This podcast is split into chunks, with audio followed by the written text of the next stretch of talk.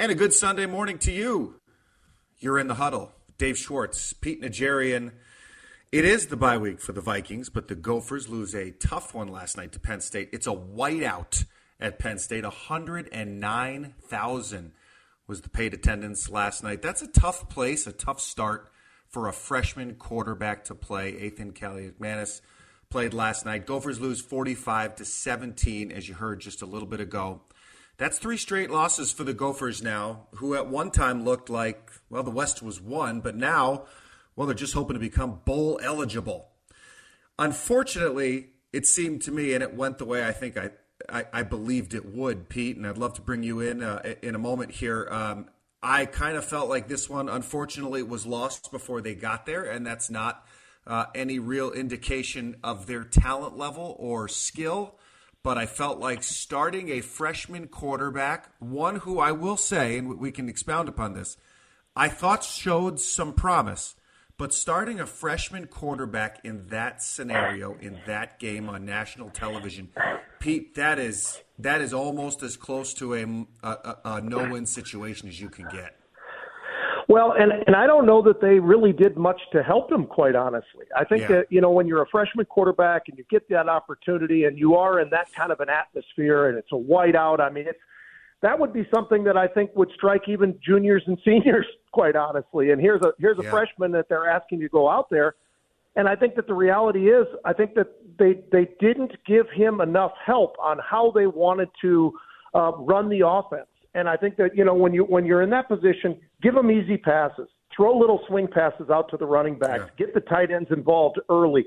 Try not to throw too far downfield because let's be honest, they're a very good football team, and they're going to come after you because they know you're a freshman quarterback. So why why would we not just give him a better opportunity to to try to get comfortable in the game early? And I think that he started to show a little bit of comfort late in the game, but you know, I think in the early stages, it was a struggle. Uh, although we had that great, you know, that 90-yard drive that that really was something. We got the touchdown. We felt like we were kind of back in the game a little bit because we were going to get the the second half kickoff.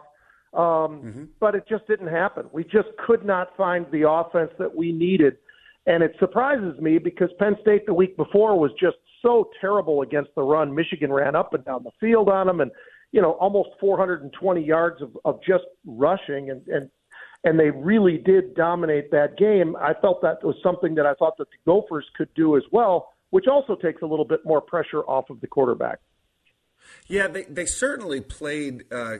Kaliakmanis out of the pocket a lot, which which kind of and maybe that was just the way it was given to them, and they really didn't have much of a choice. But Mm-hmm. The few times that we saw him stay in the pocket, man, he was throwing darts, and and it made me, yeah. you know, I, will say this for PJ Fleck. I like the decision to go with Kaliakmanis. I, I really, mm-hmm. really do. This kid is special. He's got mm-hmm. all the size and the tools, and he will be your starting quarterback here down the way. There, there's no doubt in my mind this kid's got it. So yeah. I like the fact that he went with him instead of Cole Kramer. Nothing against Cole Kramer, but Cole Kramer's not going to be there uh, in, in, a couple years, and Kaliakmanis mm-hmm. is, and this is the guy that mm-hmm. you're going to go with. So yes, put him out there in the scenario. The other thing I noticed that that I loved, and I know you will love too, Pete, is watching the dynamic between Athan Kaliakmanis and Tanner Morgan on the sideline. Has there mm-hmm. ever been a kid who you would hope for on your team to mentor a, a younger quarterback like Tanner Morgan. Watching it, mm-hmm. you, you, can't fake that, you know. And he's sitting mm-hmm. on the mm-hmm. sidelines. He's got his hat on, his beanie, and and he's genuinely just trying to get this kid ready to play and keep him in it and give him tidbits. And and he almost looked like a proud dad at, at a couple points when some things went well. So I I love that, and and I think that to me because of all of those reasons, I love that PJ Fleck went ahead and started Athan Kaliakmanis because I do think he's going to be very good. What bugged me, and I'll and I'll say this because I want to ask this of Andy Greder when he joins us here in about seven minutes. Again, um, we're talking Gopher football right now. Mm-hmm. Um, what drives me crazy, and I love PJ Fleck, you know I do. The quote, "I didn't prepare them to play. This is my fault." Mm-hmm. And I love that. I know what PJ's trying to do. I know that he's trying to take it off of his kids and that he's trying. You know, that's what he does. He he brings the onus and he brings the attention to him, takes the pressure off college kids. But at mm-hmm. some point here, these kids have to do it, right? PJ Fleck can't play the game. The kids have to execute the game plan. And and to your point, they didn't necessarily do that last night uh, in all phases of the game. No, um, and and and I think the most disappointing for me was the defense, and and the fact that the defense could not get off the field.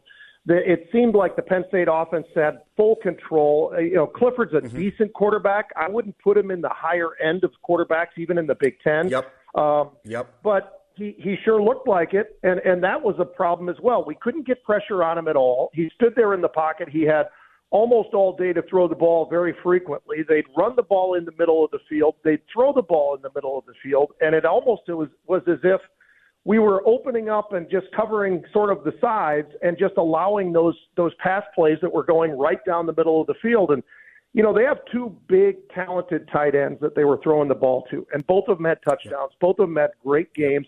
It was a, it was a really nicely you know coached game I think from Penn State, and we didn't help ourselves at all with all those penalties on defense primarily, yeah. but the, the the penalties from Penn State and we didn't help ourselves at all with all those penalties on defense primarily, yeah. but the, the the penalties you know you can't do that if you're going to go somewhere that's a hostile environment and and you're and you're there and you know the pressure is on you've got your your backup quarterback. And I agree with you, by the way. Tanner Morgan is he's almost like a like a graduate assistant, quite frankly. Yeah. Where he's yeah. he's sitting there and he's able to he's able to sit down there with Kaliakmanis and and and just talk it over, calm him down, do those kinds of things. But you know the defense didn't help us out a whole lot. Uh, we did have a hard time. We gave the running game a, a pretty decent shot. That was my biggest disappointment the last couple of weeks was we got right. away from that. Yeah, you, you know, tweeted about that yesterday morning yeah, and, and run the ball, run and, the ball.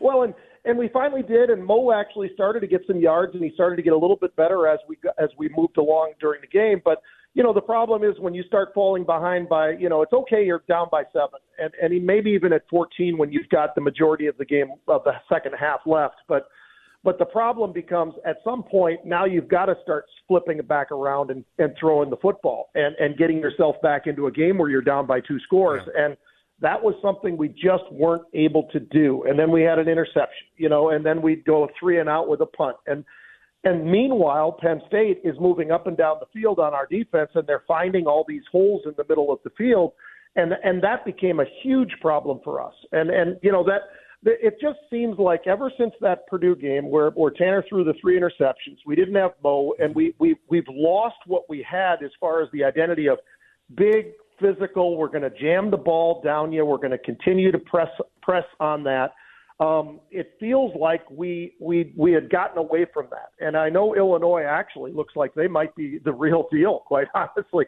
they have the you know Illinois has the number one defense in the country right now. It's not Georgia. Incredible. Not, it's not teams like Alabama. It's the Illini. And and you know Bielema. Hats off to what Bret Bielema does it again. Oh my yeah. gosh! I mean, he's just outstanding, and he's done a great job. And he's got he's got Wisconsin. They just happen to be wearing orange down there in Champaign so Pete, Pete, how do you then? How do you win this game? Because you know you you talked about this. You're getting away from from the plan. If I'm the mm-hmm. if I'm Penn State, I know exactly what to do. Right, I'm going to make mm-hmm. the Gophers one dimensional. You're going to yeah. have to beat us with Athan Kaliakmanis, and and you're not mm-hmm. going to because he's a freshman starting at Penn State with 109,000 people screaming at him. Yeah. So I know you're going to. I mean, everybody in the world knew that the Gophers were going to run the ball 30, 40 mm-hmm. times. How mm-hmm. how do you, uh, from an offensive standpoint, how do you tailor your game plan so that you still succeed when a team is going to try and probably successfully make you one dimensional? Well, and, and when they do make you one dimensional, you've got to react. And I think what I what I mean by that is okay, they're doing everything they can to stuff it up and make sure that we aren't going to be able to run the ball, which then should open up some play action to some degree uh, because we we were still willing to throw to to give the opportunity for the offense to run the ball. Now you can do a little bit of play action off of that. Get the ball maybe to the running backs, tight ends. They don't have to be long passes. And I think let our athletes be athletes. You got to get the ball out of the quarterback's hands. And I'll tell you, you're right when you said he is the quarterback of the future. He certainly is. I've watched that kid in practice and he has an incredible arm. The ball comes off of his hands like you know what we see in the NFL. Quite frankly, he really does have that kind of a of a throwing motion. It looks great, but he's got to have a little bit of time back there. And our and our yeah. the, the offensive line did not help him at all. Uh, he was, you know, he he'd get back when he was going to throw the ball, and they're they're coming for the run. And meanwhile, when they convert to coming at him with the pass, they're hitting him every time. Uh, he's spinning yeah. around. He's looking for places, and we did not help him out. And I know that it's a young offensive line and, and, and a lot of new guys, four of the five, but we had plenty of games to get in shape and get them, you know, coached up to the point where give him three seconds, give him two seconds, give him a little bit of time back there. Give him so something, that he can right? Find yeah. some of those guys. Yeah, you got to help him out, and he's a young quarterback, yeah. and the pressure's on, and and we just did not execute on that at all.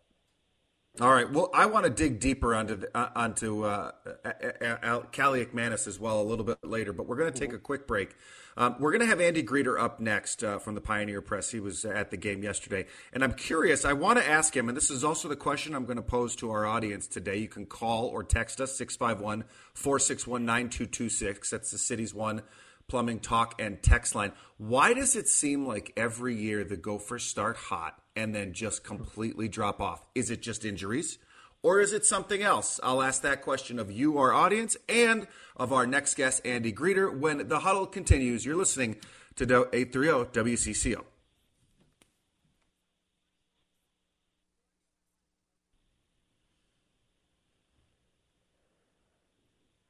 Welcome back to the huddle.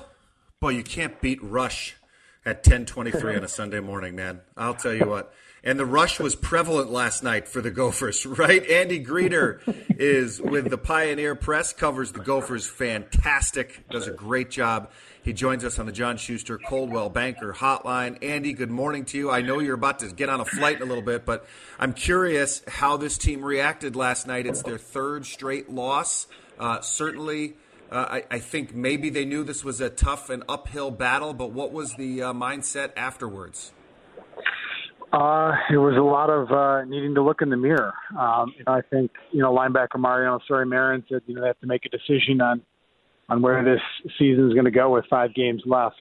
You know, this is not the spot that they envisioned them being in. I don't think they looked at themselves as a potential undefeated team at this time, but they certainly didn't look at themselves as a three loss team, a three game losing streak, and breakdowns happening more and more uh, more frequent uh, in, more places uh, with more regularity. Uh, I think it was you know jarring just to see the defense in particular last night. You know they'd been kind of the bedrock of this team while the offense had, had struggled in the run game against Purdue or in the pass game against Illinois uh, you know those issues were still there uh, on on Saturday night, but it was the defensive breakdowns. It was breakdowns in coverage. It was coverage busts. It was not even lining up right a lot of times. It was just big play after big play, which was just so uncharacteristic for this defense. While the offense was was needing to figure it out without Mo or without Chris Autman-Bell, uh, the defense was there to be counted on to keep them in games, and that certainly was not the case last night. So, you know, it's it's been issues left and right, front, and back, and sideways with this team right now. You know, Andy, and, and, and I think you're exactly right. And and and Maury Soren said it. Uh, the, the mistakes that were going on and the mis, you know, the miscommunication. It seemed like they they just were not on their game. First half, they actually played pretty well uh, overall, but it was that second half where they just completely came apart. And you know, it, it's it's weird. And and Dave was asking me how about on the offensive side of the ball the offensive side of the ball, we did have that 90 yard uh, drive late in the second quarter, get, get ourselves a touchdown, put ourselves into position for the next uh, kickoff that we're going to get in the second half. But what was it about that drive that they couldn't bring that back to the team for the rest of the game? They, that drive, I, you know, the quarterback was running with the football. That was great. He was throwing to Brockington. That was great. He did a nice job getting it to Spann-Ford. That was great. But why couldn't we do that more in the second half? Was there something that Penn State did that changed and and and, and threw a wrench at us on that?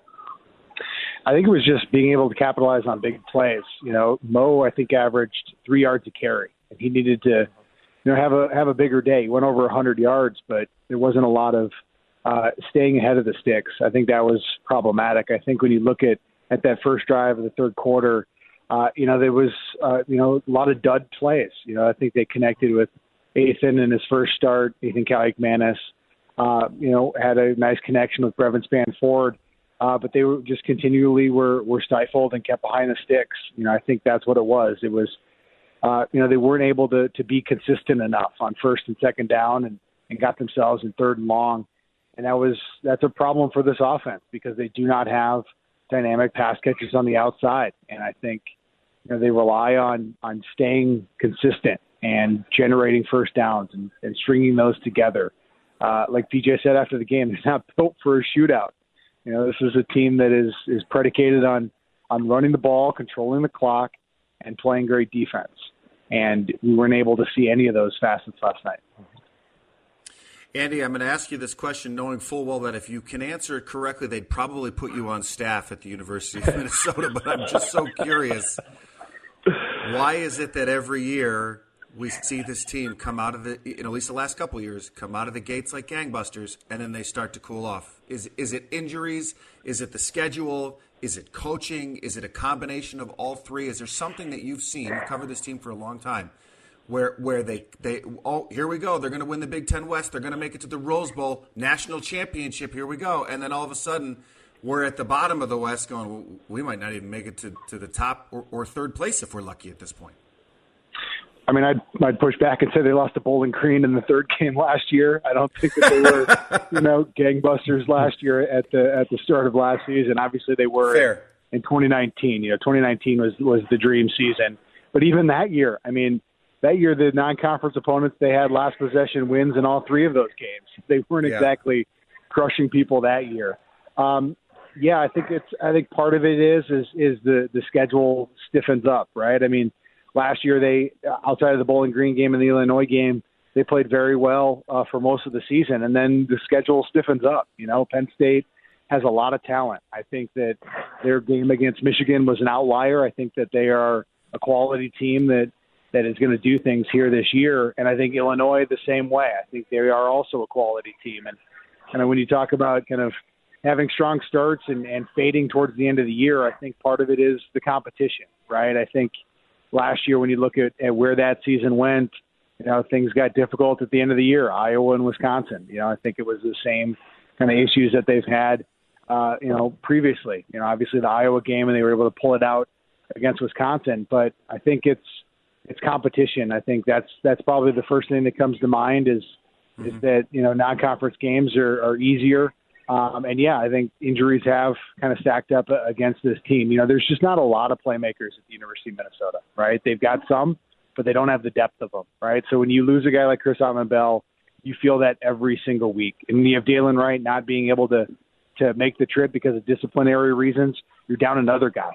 And then you have your two playmaking wide receivers on the outside and, and Daniel Jackson and Mike Brown Stevens who are not getting open enough or not winning contested catches enough and it comes down to Brevyn Spann-Ford is the one guy that you can that you can count on, and that's just not enough to win in the Big Ten uh, with a passing game. And I think also offensive line uh, has struggled this year, and I think I think that you know having to replace four starters passing game, and I think also offensive line uh, has struggled this year, and I think I think that you know having to replace four starters up front uh, was mm-hmm. something that was that was glossed over uh, or papered over, just given the the way that they were able to play in non-conference with with Mo and him breaking tackles and then playing great defense. And now you're starting to see some of those cracks with the offensive line not being able to plug and play with transfers and, and guys coming through uh, the system, and, and you're seeing issues there with not being able to to win enough up front. You know, it's really Greener's interesting. Our guest right now from the. Oh, Andy no, Reeder's our just, guest, Pioneer. I'm just, I got to say that he's on the John Schuster Coldwell Banker Hotline. Dead Pete, you got it. Go. well, Andy, uh, so Andy, we've got we've got three games in front of us right now that potentially could be winnable, just based upon what we've seen so far this year. Doesn't mean anything is given to us by any stretch, but Rutgers is coming off a win as well. So we've got that game at home, then we've got to go to Nebraska, and then we've got Northwestern. So of what's left, I think that those are potential winnable games. Do you do you agree with that?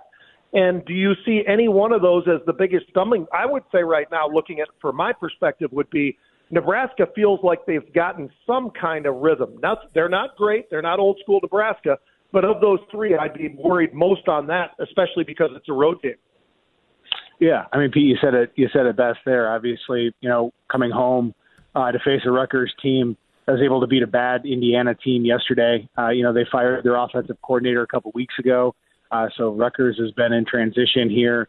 Uh, I don't feel like they are very good. I think the Gophers will be a favorite and should be able to win pretty handily next week. But that said, you know, I don't think there's a lot of confidence that this team has engendered uh, with its fan base, just given how they were playing last night and how they've played uh, in you know kind of decreasing fashion uh, over the last couple of weeks. Yeah, I think Nebraska uh, has been playing better of late. Uh, obviously, going to Memorial Stadium, the fans always turn out there. That'll be a good environment. Um, and then you come home and, and play Northwestern, uh, which is a bad Northwestern team, and, and should be able to win that one. So, you know, you can foreseeably see the Gophers winning three straight here and not really knowing anything more or better about what this team is because you still have Iowa uh, and Wisconsin at the end, which are rivalry games. I know Iowa's offense is putrid, uh, but their defense, uh, obviously outside of Ohio State yesterday, has been rock solid, and, and Wisconsin has, has, seemed to turn the corner under Jim Leonhard, and, and those are rivalry games, and will be probably nip and tuck like they always seem to be. So yeah, I mean that's kind of where we're at. We're kind of at a at a at a point at a point in the season, looking at the schedule, that you say, is this going to be a seven and five team? Is this going to be a team that that ends up having to go to the Pinstripe Bowl in New York and mm-hmm. going to a cold weather bowl game? Is that is that where we're at? Is that and that's going to be a letdown because this team, more than any other year previously under Coach PJ Fleck, has talked more vocally about their goals of winning the West. And when you have Iowa and Wisconsin down, the opportunity was there. Obviously, Illinois has risen to the occasion. Uh, they were on a bye week last week, but they look they look solid. And there was a there was an opening in the door uh, for Minnesota to be able to step through. They had a lot of veteran talent. Uh, they had four guys come back for their sixth year on offense, and a, a solid defense that was really good last year and has been good for the most part here this year. And it looked like it was there for the taking. And to to you know foresee a, a seven and five type of season, a, an eight and four type season, it's not going to be good enough just given the fact of, of where this team thought it could be uh, in August. Mm-hmm. Andy Greder is our guest on the John Schuster Coldwell Banker Hotline. Andy, you talked about Gopher fans uh, being upset. We are getting a lot of texts here uh, on the Cities One Plumbing Talk and text line. So I, would like to pose one yeah. of these to you if you don't mind. Sure. Um, sure. This was a great one. A guy says, All of my kids went to uh, Florida State. So I'm keenly aware of how hard it is to find a good football coach, but I think it's fair to ask if the U of M taxpayers, fans, etc., are getting a favorable return of investment from the PJ regime. We've invested in a lot of facilities, yet this program does not have more W's in the Big Ten. They've got a few more, but still, uh, is it time to question? And I'm not asking this. I'm asking because this is the fan perspective. At what point yeah. do you look and say maybe this coaching staff isn't doing what we thought they'd do? Yeah, I mean, I don't know what the expectation should be at the University of Minnesota, right? I mean, do you right. guys, do fans envision this to be a, a perennial Big Ten West team, uh, a team that that you deserve to and expect for them to win ten games every year? I don't think so. I don't think they're they're at that point. I think last year winning nine games uh, was a quality season. I think obviously in 2019 that was a dream season. Um, and then you have a letdown during COVID, and you're experiencing a letdown currently. I think you know PJ signed a seven-year contract uh, last year uh, that gave him a raise and, and is going to keep him around. Uh, I, I would say that it's not taxpayer money. You know, this is all athletic department money. So you know, people that get upset about you know my state taxes go to Coach PJ Fleck, it's just not accurate. I, I don't know why people yeah. think that. It's I mean it's a state employee, but at the same time the budget is not from taxpayers. But anyways, um, I think that you know you you expect this year to kind of start to have yeah to start to have some consistency, right? Not to have the up and down nature that they had after 19 with the COVID year and up in 21 and keep that keep that level high and, and win a trophy.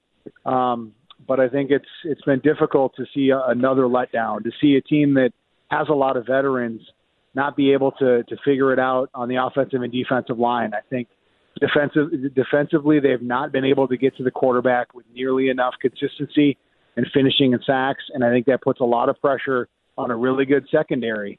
Um, but I think just offensive and defensive line that was the biggest question coming into this year, and it's damaging because this is year six of PJ Fleck. I think if you want to criticize where this team is at, they do not have enough difference makers on the offensive and defensive line, and have to go to the transfer portal to try to find guys. And I understand that that's 2022 and that's the name of the game, and you can do that and win there. But they have not hit enough consistently on the guys they brought in on both trenches, yep. and that's what's hurting them now.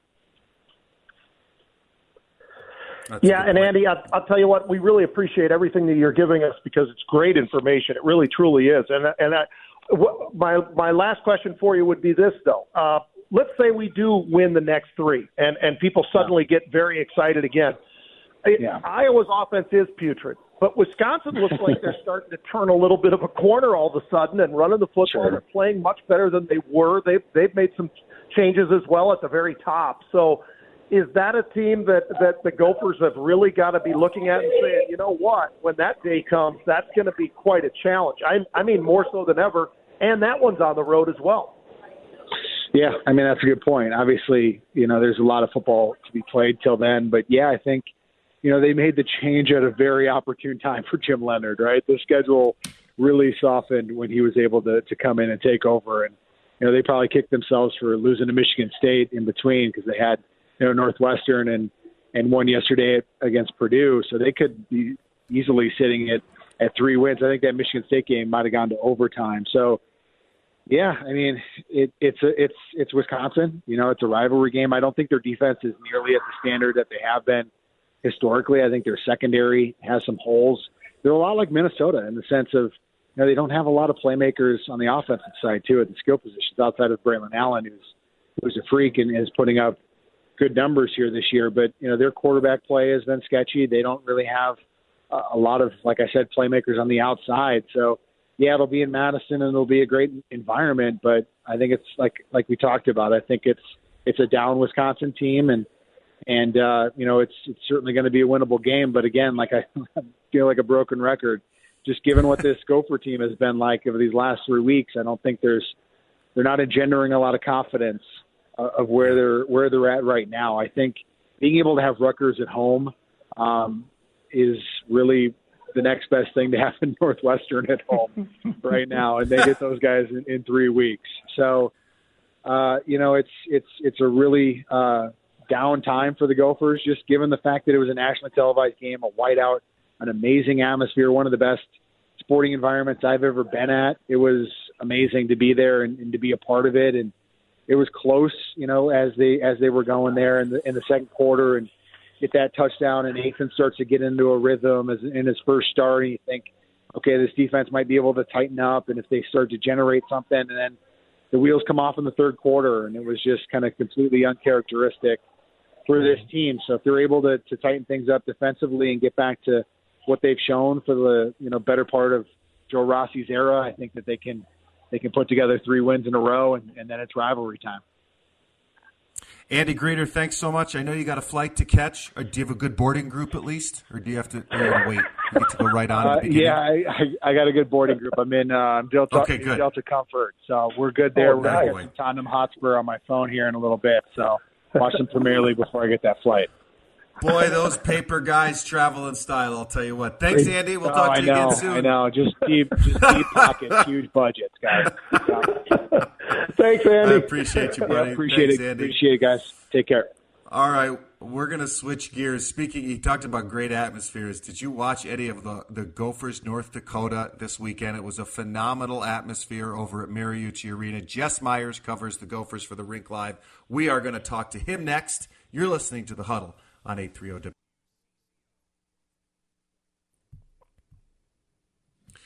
College hockey is back, baby. Last night, if you didn't watch any of the games this weekend, by the way, North Dakota and the Gophers. Just a phenomenal atmosphere, one that we thought was gone forever when the WCHA went away. Jess Myers covers college hockey for the Rink Live. Jess, great to have you today. I know you were at the game last night, at least I believe you were at the game last night. What a crazy atmosphere. How good was it in person? It's one of those things, Dave, and you know this having been in the sports media for a while. I walked away from both of those games, Friday and Saturday night, thinking I almost feel guilty that I got paid to be there. That was as phenomenal and electric as an atmosphere, Yeah. and and not just you know fun in the crowd. Matthew and I said on Friday it was like there were two student sections kind of competing with each other because North Dakota fans travel well. There's a ton of North Dakota alumni in the Twin Cities. So a lot of green in the building, and they made a lot of noise. And then the Gopher student section. I mean, uh, you know, Bob Motzko likes to say the Gopher fans never went away, but they're back.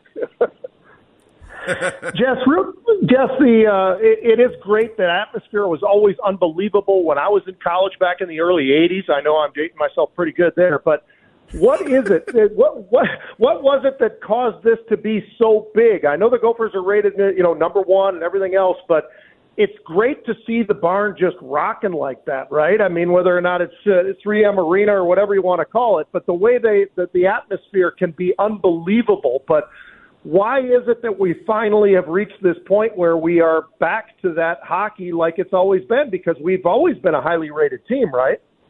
Yeah, absolutely. And now, Pete, that's a great question. And, you know, just as you were asking, it kind of made me think of this. I think we're seeing a generational shift.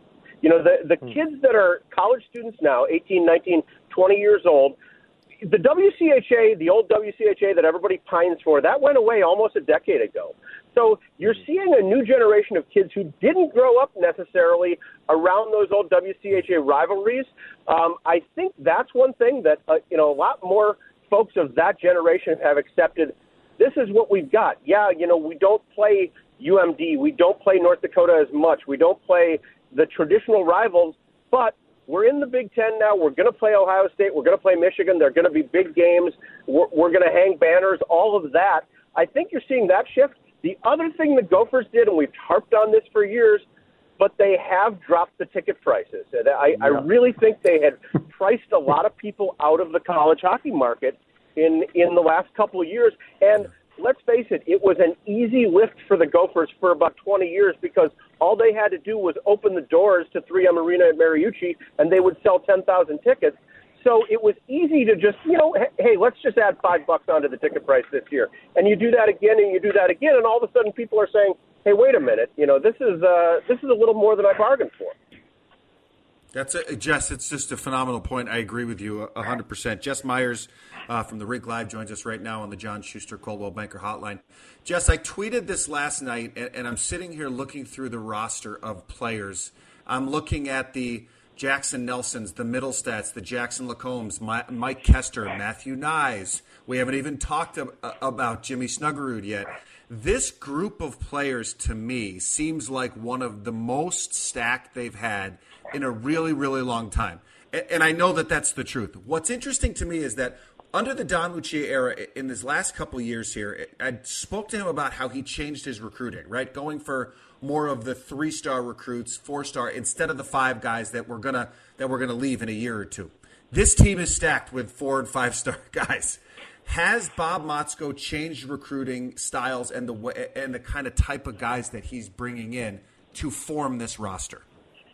I really think he has, and you know, not not to knock Don Lucia at all because they had some really Right. formidable teams under Don Lucia. Keep in mind, you know, I think Don's last five years on the job, I think they won the Big Ten title three times. So it's not like uh, the cupboard was bare when Bob Motzko got here. But number one, they've created an atmosphere, I think, where people are really excited about Gopher hockey again. And then number two, and you know, this has been the storyline for 20 years, but I had somebody tweet at me Friday night because I always post the line chart and they said, you know, we're getting closer and closer to having an all Minnesota team again. Do you think we'll ever go back to the old Doug Woog era of just having six from Minnesota on the team? I quickly hmm. pointed out Matthew Knies is from Phoenix, Logan Cooley is is from Yep. Pittsburgh, and Cole Eiserman, the top recruit that they've gotten in the last you know year that everybody's excited about coming down the pike is from Massachusetts. So I hope they don't go back to the all Minnesota uh, roster anytime soon because you're really seeing Minnesota becoming a destination for kids throughout the country where it used to be, you know, the place where every Minnesota kid wanted to play or, or a lot of them did anyway. Um, n- now you're really seeing them broaden their recruiting base a lot more than they ever have. Jess, I, I think you're exactly right. I think that the recruiting has gotten better. I also, I've been pleading with Mark Coyle for I don't know how many years to bring down or to bring up that price uh, a little bit, and, or the, down the price for the for the tickets, just to give the opportunity for for people to get there and, and, and put people into the stands. And that's been something that I think we struggled with for a long time, and we might have to examine that for Gopher football as well, to be honest with you. But who's a sleeper right now? Who's who's a team or a school that you look at and you say, you know what, we're we're ranked as high as we are, but there's a few underneath us that uh, we better start thinking about into the future because we've got some some great players and a, and a team that maybe would be uh, very very difficult. Is there somebody that stands out for you right now, Jess? It's funny listening to your conversation with Andy Greder and talking about the Gopher football schedule and how it seems like they always start out 4 0 and then there's a drop off once you get to the Big Ten schedule.